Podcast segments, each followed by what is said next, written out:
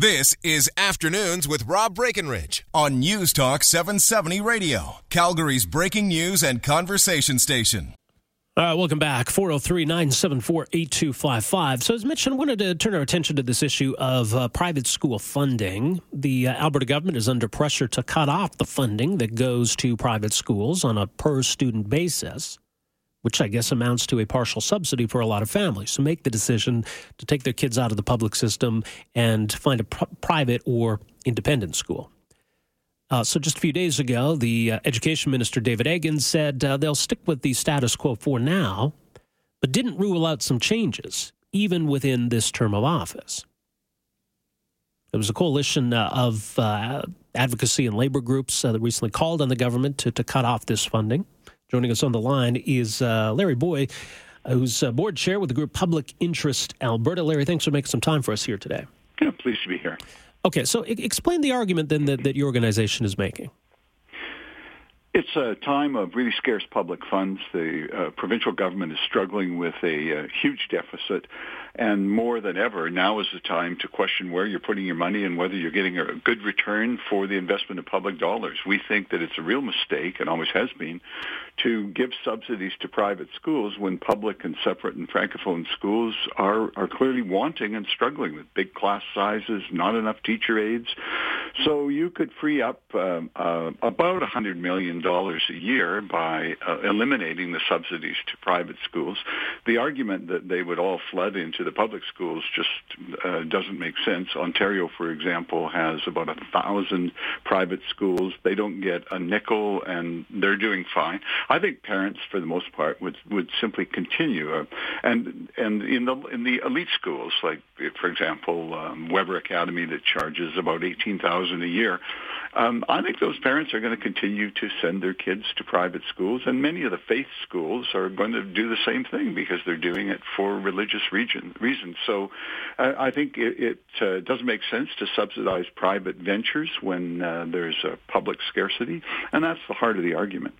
Okay, but you seem to be making a lot of assumptions uh, that, that nothing's going to change. Because if, in fact, a significant proportion of these families did go back into the public system, we would be paying more on a, a per student basis, so the cost would go up, and we, we would have a challenge in accommodating them when it comes to, to space for these kids. Well, you know, there's there's another assumption, right? Uh, so let's look at uh, how we might judge how many kids would actually go back to the public system. And first of all, I'd I'd be quite prepared to uh, pay for them in the public system on a matter of principle. But if you look again at Ontario's experience, they they have about a thousand schools that don't get a nickel, and they have a slightly higher rate, about oh, I think about 5.6 percent of their population, uh, school population, is in private schools. So the idea that they would all somehow turn around and go to, to public schools is is just an utterly unwarranted assumption. So um, I I think you know it's fairly clear. Uh, the other thing that we've suggested is you phase it out over three years so that people can uh, make those kinds of choices. And we do respect the existence of private schools. It's a it's a perfect perfectly reasonable choice for people to make, but I don't know why private ventures should be subsidized by the public. Okay, but if we cut off that, that funding, that per student funding, that, that's thousands of dollars per child, right? Sure. So let's take a look at what would happen at Webber Academy at 18,000. I think it's about 18,800 a year.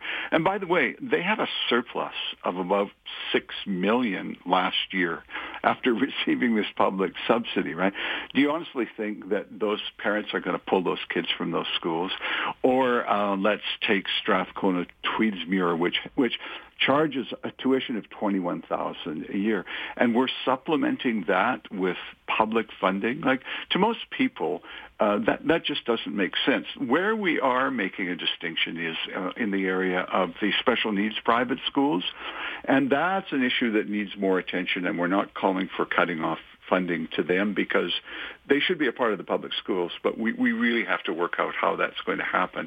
But in these other cases, let's concentrate our public funds uh, on, uh, on public purposes. And if it ends up uh, costing, uh, like this isn't just a dollar argument, right? Uh, this is a principled argument.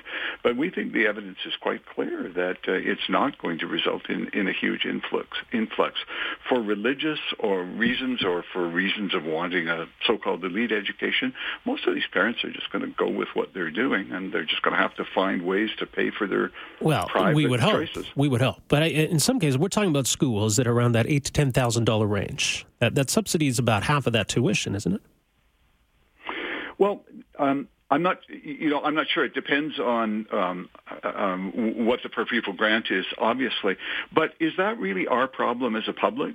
Uh, like, do like on what basis would we want to subsidize um, people going to private schools. Like, why would you? When well, because when because we, we pay taxes. Now, I'm a parent. I got two kids in the public mm-hmm. system, mm-hmm. right? But we've certainly looked at whether some of these schools might be better suited for our children's needs, and we've had to make those those calculations. Could we make it work? Would it make sense to do so? Uh, and and so yeah, I think a lot of families are making those decisions, and they're paying taxes into the school system, so they're going to get dinged then for this tuition, and they're still going to be paying those those taxes that why shouldn't they those taxes but, follow their students? But but are they really getting dinged for tuition, or are they making a private choice? And and you know the counter argument is, let's just say let's take with the police force, which is a public service paid for with public dollars. If you want something more, if you want a private security firm because you really want enhanced security, do you think that the public should be paying for that? I, I mean, no, that's a, that's a private choice, and you pay for it with your private okay, dollars. but we've accepted that the public that public dollars pay for a child's education. If I send my child from school A to school B, that the funding will follow my child. In our public school system, exactly right. Right. So we, right? we accept that we, we assign so much money each year to each student to make sure that child gets an education. So why shouldn't that money that the parents are paying in taxes follow that student to a private school or an because independent school? It, it actually doesn't work out that way at all. If you look at what you're actually paying for your child, um, it's it's actually not very much. What happens is that this, these costs are spread out over a great many people. Seventy percent of people don't have kids in the public system, but what happens is we go on paying for them. So when when your kids are finished school, you've had this big bonus of a public school education basically for free. So you go on continuing uh, to pay for the public education of others. But if you want private choices, I still think why would you demand a public subsidy? And I come back to the police account. If you want these enhanced kinds of education, yeah, I think you have a right to get it, but really you have an obligation to pay for that yourself. And we don't have a voucher system, and we shouldn't. What are we trying to achieve then by making this change? Because I, what, what's broken with the, the system right now? I think there are two things. Number one is a principled idea that if you want private ventures in all kinds of areas, you're perfectly free to reject um, the public uh, services, but you really have to pay for them yourself.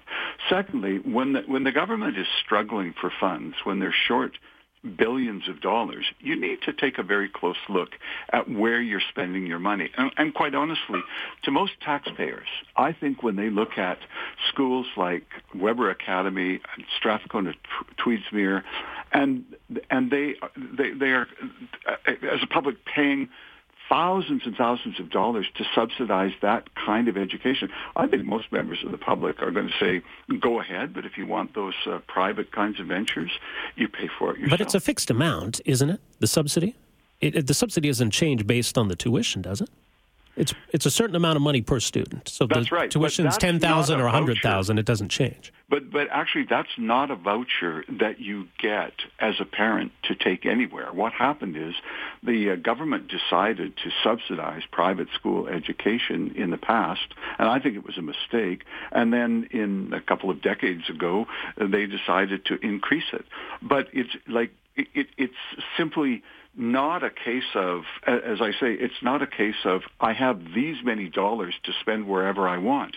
Actually, you have a right to access a public school, and the government has decided to give uh, private schools a break, and I think they made a mistake in doing so. But don't confuse this with a voucher system. Okay, but those really those schools get it's per student funding, right? There, they get, they get a, a certain amount of. They get seventy percent of the so that yeah. uh, private schools get seventy percent of the grant for for that, that public separate and uh, francophone schools would get. There's another argument on this as well, and that is that um, you know, in terms of accountability and in terms of oversight, we've always favored a system where elected trustees oversee the spending to ensure that public dollars are spent in the public good. In too many of these cases, there just simply are not the oversight that, that there doesn't exist the oversight in private schools that exists with public boards. And by the way, public boards and elected representatives are accountable held accountable and can be tossed out. But when, when you give the money to private schools, you simply do not have democratic accountability over it. So there are a number of arguments in this direction, and I respect that it's a it's a charged political debate, but it's a fair debate, and I'm glad that you're you know you're you're exploring this with people because we need to get this one right.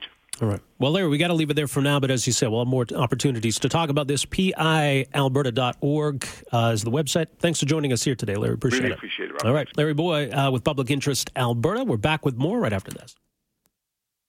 Afternoons with Rob Breckenridge, starting at 1230 on News Talk 770 Calgary.